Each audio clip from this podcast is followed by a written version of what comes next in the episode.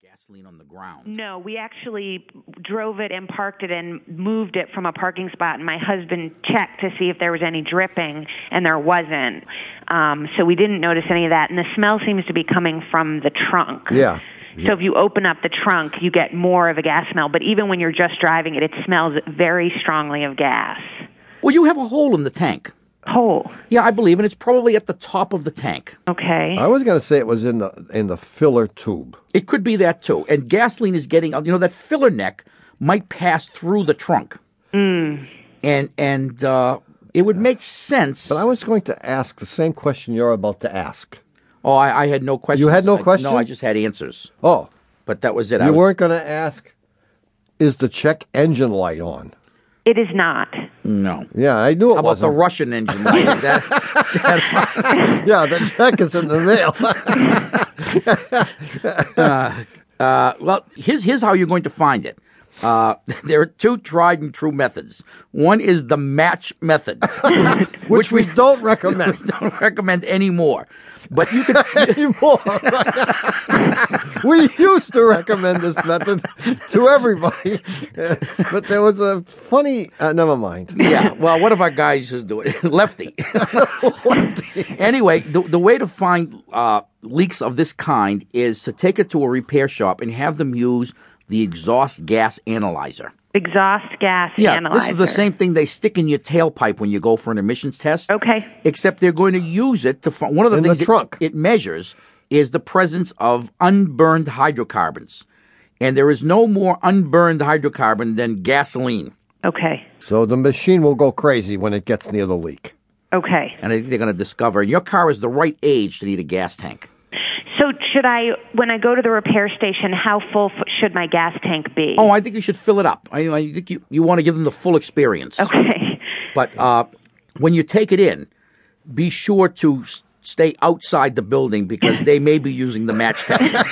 Thank you for See, that Jesse. advice. Good luck. Thanks so much. Bye bye. Bye bye. One eight eight eight Car Talk. That's 888 227 8255. Hello, you're on Car Talk. Yes, this is Nick from Fort Stewart, Georgia. Hi, How you Nick. doing, Nick? I'm doing good. How about you guys? We're Not doing, bad. We're doing great. Good, good. Where is Fort Stewart, Georgia? It's near Savannah.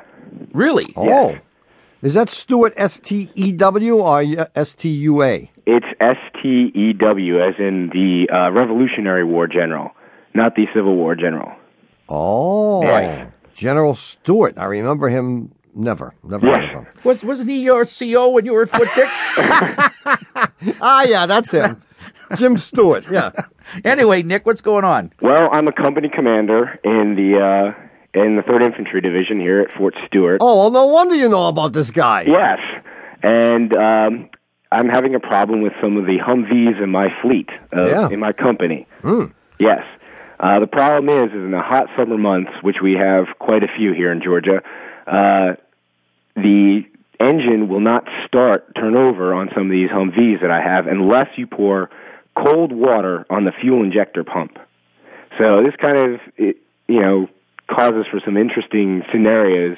Yeah. Because my I've, I'm a brigade headquarters company, so you can imagine the brigade commander, a full bird colonel, standing on the side of a tank trail somewhere while his driver's got his canteen out, dumping it on his fuel injector pump. And so we. How old uh, are these Humvees? Um, probably about seven years. Uh, s- uh, some up to seven years old. And do they get a lot of use? Do they have many, many, not miles, but hours on them? Sure. Yes. So they're hard starting whether the engine's been running or not. And if this thing's been parked in the sun, Right. it's hard to start. Right.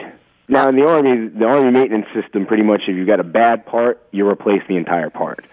And so we've done that with a lot of these uh, Humvees, and for a while we were getting the same problem. So we thought it was a bad batch of fuel injector pumps somewhere along the line. And uh, the way we approached it, well, if we keep ordering enough and replacing enough fuel injector pumps, we'll eventually get a good lot number from them. Yeah. So I'm hoping that we've worked through this bad lot number of fuel injector pumps so that the problem won't exist. But my big question was why was this happening? And, and when you got the new ones, you said they did the same thing, but also when you poured cold water on them, they worked? Right. Mm-hmm. Where is that? I mean, my, I'm sure my brother has worked on a lot of these Humvees.